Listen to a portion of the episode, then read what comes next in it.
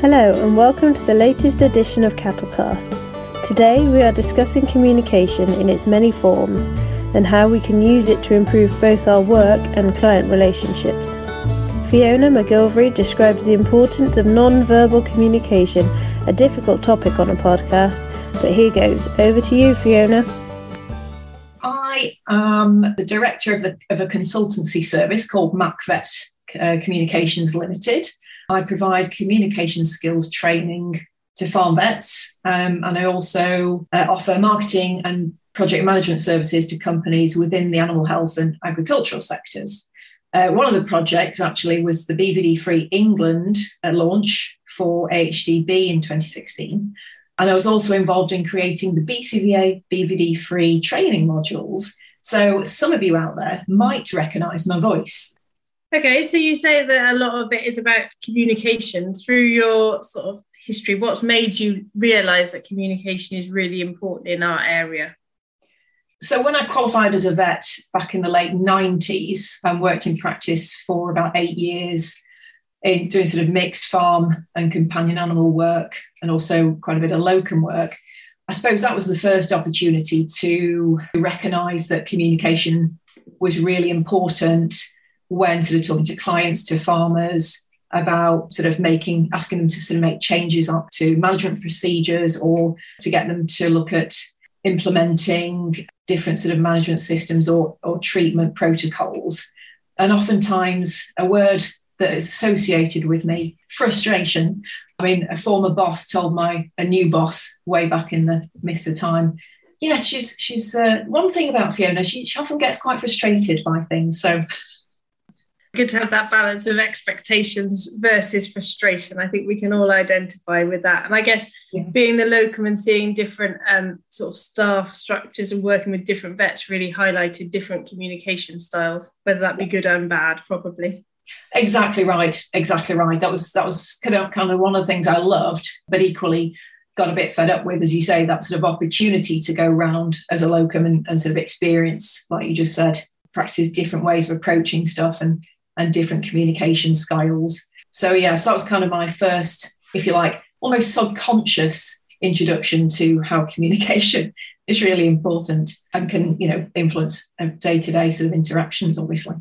So then I moved into the animal health industry after about eight years in practice. Incidentally, when I sort of reflect back, I'm like, eight years, that's kind of like my eight years stint doing something. And then the next eight years is something totally different. So for the next eight years, I moved into animal health and I was doing sort of technical and marketing roles. So during that time, I really enjoyed it because, again, like you just said, you know, that sort of opportunities are locum to see different practice and experience different sort of things. As a technical and marketing manager, you were able to obviously work with a lot of vets in practice and listen to their sort of frustrations. And a sort of common theme which resonated with me from my, when I was working in practice was this sort of whole thing of you know, well, when we talk to farmers, you know, it's really irritating because we'll kind of, you know, we'll discuss this know, disease or something, you know, we'll discuss this approach to managing something on farm. I'll often write a report up, you know, really comprehensive. And then the farmer never does anything about it. You know, it's like they're gathering dust or will really sort of identify what what's the key problem. And, you know, I'll come up with all these ideas and then, you know, I go back and nothing's changed. So so it was really interesting again to hear that kind of frustration from time to time for, from vets in practice. Whilst I was also working in animal health, because it was a massive sort of culture shock to me going from practice, you know, suddenly you were sort of coming across all these really big personalities within the companies. And I, again, frustration came up. So I thought, oh, when I had the opportunity to go and do a kind of um, CPD training course entitled difficult people and how to manage them. I thought, oh, this sounds right up my street. so that again kind of more formally gave me the opportunity to study, you know, why I perceive people as difficult, you know, why we might perceive people as difficult. Because oftentimes you can say, oh, X farmer, Y farmer, gosh, they're really difficult. Yeah, you know, we'll send someone else out to them. Um, so yeah, it was just a sort of opportunity to kind of look at why that might be. And as I'm sure you're aware, often sort of boils down to what your own values are, what your own sort of beliefs and ideals are.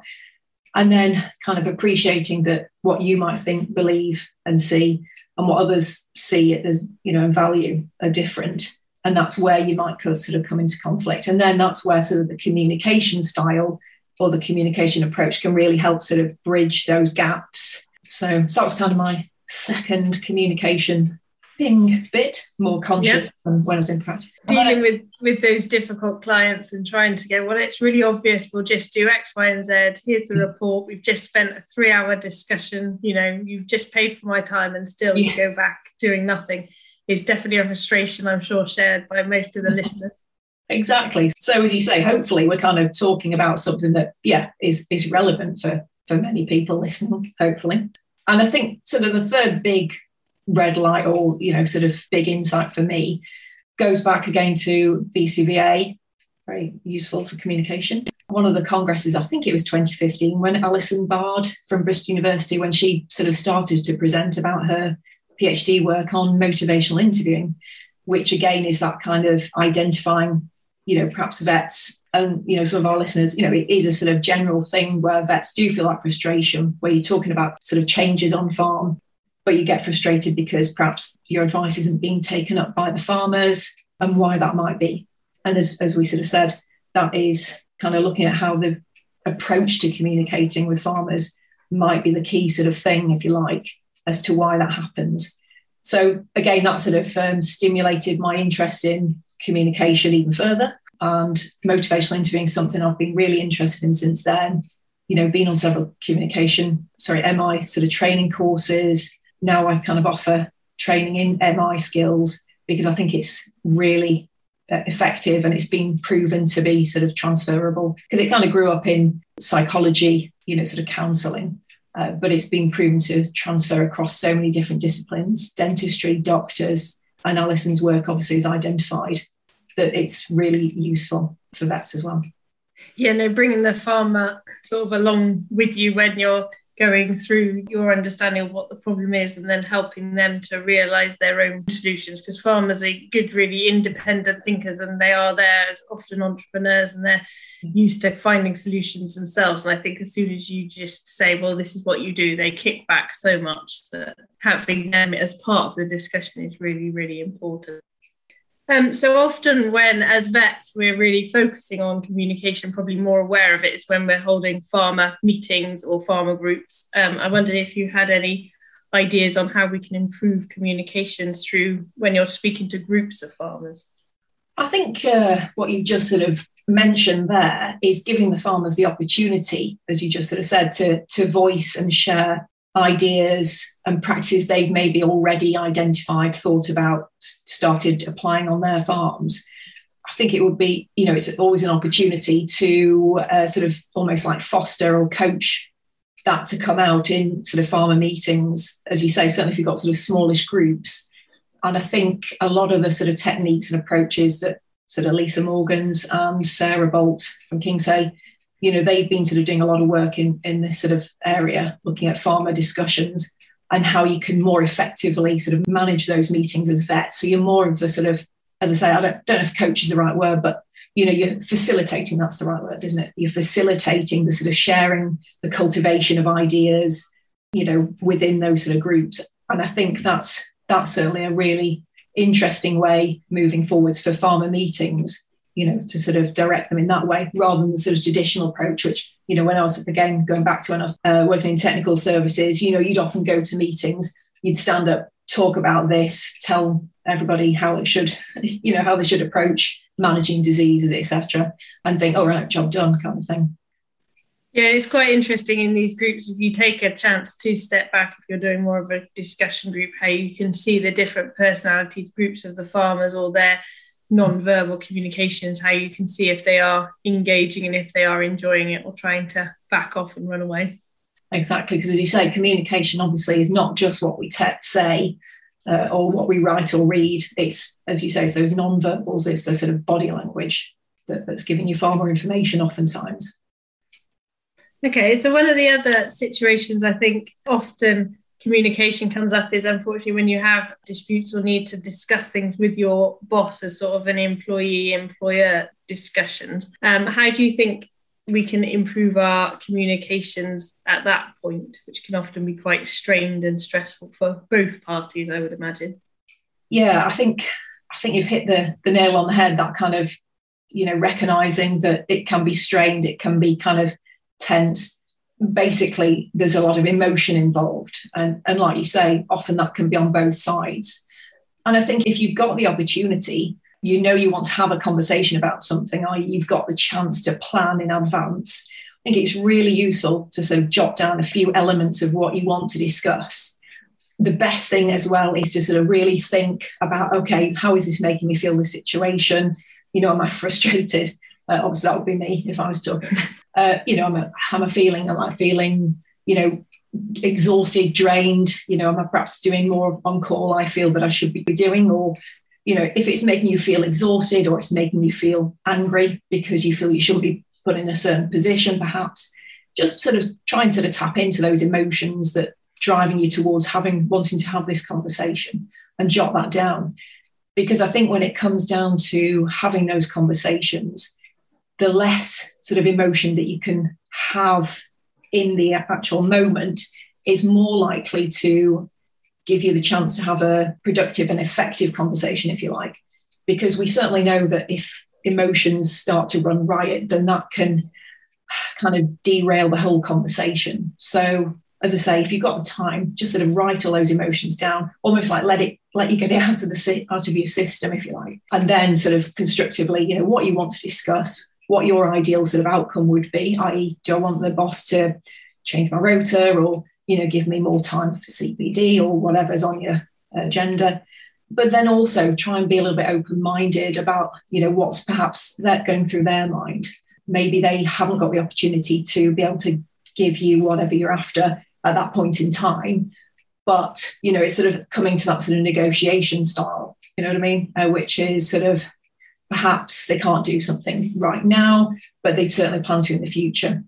Always plan preparation, when you're having the conversation, try and make it somewhere that you're not going to be interrupted. So, not in the middle of the sort of staff room or whatever.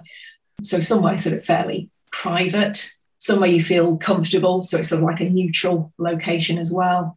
Plan as much in advance as possible. Try and be calm when you're explaining the situation, what you'd like to come out of the discussion, you know, and then give them the chance to sort of respond. So, so that would be the sort of general advice that I suggest for those conversations.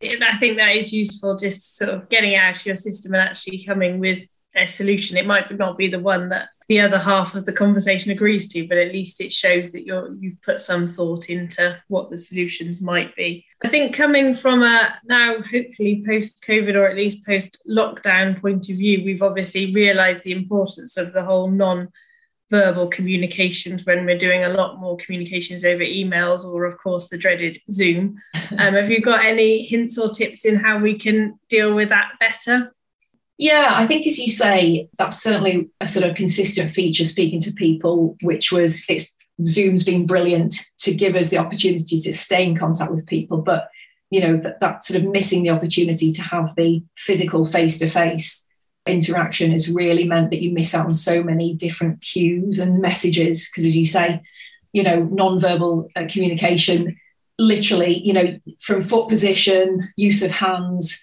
you know body orientation all those sort of elements you can't really pick up from those sort of zoom or as you say certainly not email communications so i think it's great now we've got that opportunity to get back face to face i think because we were talking earlier about you know how do you sort of start thinking about nonverbal communication and recognizing and identifying it. I think the first thing to remember is that it's it's a two-way process. So brilliant, try and work out what someone's saying to you non-verbally. And I think a lot of the time, in some circumstances, what's being said can actually be contradicted in someone's body language. So, for example, so we've just finished the herd health planning. Yeah and, and, what did you think of that? So you'll be doing this for next time. You know we're going to check ne- next time we come back you'll have started to do x y and z for example. And the farmers they're going yeah uh, yeah that's fine yeah so you're looking for even though there's a verbal agreement a positive sort of assertion that you know that that's been taken on board and that's going to be implemented for example little things you can look for that might contradict that verbal response might be things like what we call sort of closed body positioning. So maybe crossed arms, lack of eye contact. So not wanting to make that eye contact whilst they're verbally responding, maybe sort of covering the mouth, any sort of physical bodily presentation that doesn't sort of engage with, you know what I mean, with that sort of particular point in time where you're communicating. We were just saying as well before we sort of went live, you know, things like if I was going to say, you know, I got a feeling that such and such person that I was just talking to wasn't necessarily really bought into this whole plan that we've just been discussing. Then it's kind of ask yourself, let's look, let's dig a little bit deeper into this. So why did I not think they were engaged? You know, what kind of things you can start at the head, move to the toes, or start the other way around. So again, just sort of making notes, you know, what did I notice? Yeah, maybe crossed arms, you know, lack of eye contact, maybe the body position was turned away, just to start helping you put together what was verbally communicated and what actually was physically communicated through body and face, if that makes sense. Those kind of things are quite useful to immediately sort of start trying to read people's body language, if you like. And then I guess as vets, if we're sort of doing those herd health discussions, or as I said, the bigger meetings, and we're ourselves trying to concentrate on other people, do you think that then sort of improves our own uh, non-verbal and verbal communications, or do you think it's something you're either born with and you're good at or not? Yeah, this is all the time. I'm I kind of get those comments, like you said. Often it's from I shouldn't say older vets because that's putting me into that category, but peers, if you like, so people my age group. And I'd like to think, you know, we're all capable of learning new skills, and communication is a skill like many other skills and can be learned and improved upon. But you're absolutely right. You know, oftentimes I'll hear sort of people who've been graduated a number of years, shall we just say, who will say, oh, well, that's not for me. It's for new graduates, you know, it's for, for vet students. I mean, there's been a lot of research, a lot of work looking at in certainly in the medical sphere and a little bit more in veterinary. Because if you think communication's been studied for over sort of 50 years in medicine, just the last 20 years with, with sort of uh, veterinary. But these studies have looked into whether communication skills can be taught and what sort of outcomes uh, you can expect from that. And the, the good news is that, yes, indeed, communication skills can be learned and you can improve your overall communication. What does that mean? You know, if we're looking at sort of hard facts, because you could say, gosh, well, why would I bother? Because it's probably going to be really hard work. And let me tell you, it is quite hard work, definitely, as with any skill. Not only can it influence patient or client outcomes, so it's been proven to in, improve um, uptake of advice, uh, you know, compliance with management programs or treatment plans, you know, the feeling of satisfaction from clients and farmers. So that's really good to know. But if I'm going to be bothering to sort of learn this skill, I should really be able to expect a, you know, an improvement in the people I'm talking to. And then the other thing that's been found is that it's not unsurprising, really. It improves your sort of confidence level as well. I would say the answer is communication skills, both non-verbal and verbal, can be taught, can be learned, and it should definitely translate into an improvement. But it does take practice. But it's fun. I think it's certainly for me, it's been really exciting learning more and more about sort of non-verbal communication. But equally, when you mention it to people, they get quite worried that you might be reading them. that you're just studying us and every gesture we make. exactly. um, but I think that is the start of many learning of skills is is realizing it is happening sort of all the time in every conversation you have, which is the nice thing, and you can practice it in a relatively easy way. It's not like yeah. starting a new sport and you have to drive miles to do it. You know, you are doing it every day anyway. Exactly, exactly, yes. And like we were saying, saying the non-verbal communication, not only are you reading others, but you've got to be conscious of what messages you might be giving off yourself.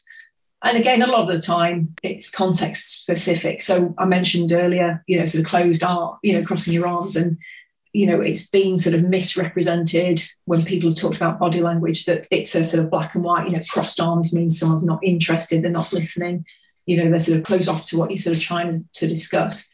But equally, you've got to look at the situation. Is it blinking freezing? You know, is it November and we're outside in the shed and someone's really chilly because they forgot the thermal vest? So, yeah, it's, it's sort of context specific as well. And it's more looking sort of for patterns of, of sort of that that body language uh, before you start to make too many assumptions about what someone's saying. But as I just said, if you are trying to talk about something that's a little bit difficult with a farmer, then you know try and be a little bit more open in your body position. So you know, hands out your pockets, sort of arms by your sides, trying to orientate your body towards the farmer rather than sort of off to an angle, uh, and sort of you know engage in eye contact and, and things like that. So I think the balance is that you want to come across as really confident and open to new ideas and obviously the open body language comes in there but but equally you don't want to be seen as too aggressive either by like staring people out and, and being a bit too close and sort of fronting up to them. So i guess that comes with practice as well. Yeah definitely. And as you say the sort of defined approaches but you're absolutely right you've got to take in each individual and communicate with them in a way that you know they feel comfortable. As you say you know some farmers some vets might feel more comfortable if you're standing a reasonable distance apart you know sort of two or three arm lengths away. Others you know might be more comfortable if you stand a little bit closer and you say sort of make that more intense eye contact. So again you can maybe uh, accommodate your communication style non-verbally as the conversation progresses you know and just sort of see how that person responds. So it's like a sort of continuous feedback if you like I think one of the difficult things is, uh, as farm vets, we've often seen this whole communications area as quite a soft, fluffy sort of area that doesn't really apply to me. Whereas actually, we've just gone through a number of situations which are definitely, you know, the key frustrations as a farm vet. I would definitely agree with when you've just spent ages writing up a report, or sitting through a meeting, and those changes don't get done, or doing farmer meetings, or definitely discussing things with either your your boss or your employees that they are things that we do deal with every day so communication is more important with us i think dealing with some difficult farmers than with some of the small animal vets i would say yeah just to sort of explain for, for people listening so apologies i forgot to mention but non-verbal communication i um, in 2019 started a uh, master of research uh, postgrad degree never thought to go back to academia but looking at non-verbal communication between vets and farmers during routine consultations. So it's given me the opportunity to really sort of in the study in depth, you know, the sort of whole sort of thing with with non-verbal communication and, and equally communication generally. And you know, to to to your point about that whole kind of writing the the documents, the reports, etc., and, and you know the lack of uptake it's been really interesting to sort of recognize that um, you know others have identified that actually rather than continuously focusing on increasing the amount of clinical knowledge you have without sort of also recognizing that communication skills, you know, learning in that area, you're kind of limiting how effective your transfer of that knowledge and skill can be. Um, so a couple of guys from Canada, Guelph University, had sort of reported that, you know, yeah, it's not a lack of clinical knowledge, that's often the problem, you know, with uptake of advice. It's, actually the, the lack of communication skills to make the information you've been learning, the knowledge you've gathered, if you can't translate that into something that's useful and practical for the farmer, then you could be talking gobbledygook, you know what I mean, or Klingon. It's definitely being more and more recognized that it's a, as you say, it's a soft skill, but actually it's really essential. What we've done in the study is look at what nonverbal communication elements, if you like, what aspects of that can be measured by looking at a video recording and being able to sort of consistently measure the non-verbal communication going on. So the next, and I would say more interesting bit, which is really frustrating for me because it's not a continuation of a project, would be to actually look at the relevance of some of these non-verbal communication aspects that we were able to measure. So we're looking at these different videos of vets performing fertility examination on farm. And what I was doing was actually saying, well, because of course there's lots of walking around and there's noise in the background and activity sort of going to get different bits of equipment and moving cows around, we thought, well, let's look at measuring non-verbals specifically when the vet is preoccupied with, with their arm up the backside of the cow. And the farmer then is also, you know, likely to be focused on what's going on at that point in time. It was really interesting to note that of the different vets who were recorded, who were doing the fertility examinations. I mean, if you imagine, so you think, gosh, you know, you're pretty restricted with what you can do in terms of moving your body, moving your head. But it was interesting to observe that some vets really made an effort to move the whole body around as much as possible to then kind of have that direct interaction with the farmer. So that was one thing. So even though they're limited to holding their arm to being next to the cow, they could actually position their body towards the farmer and obviously the gaze. We also looked at the type of scanning equipment that was used. And as you can imagine, you know, because goggles are so convenient, you know, really excellent.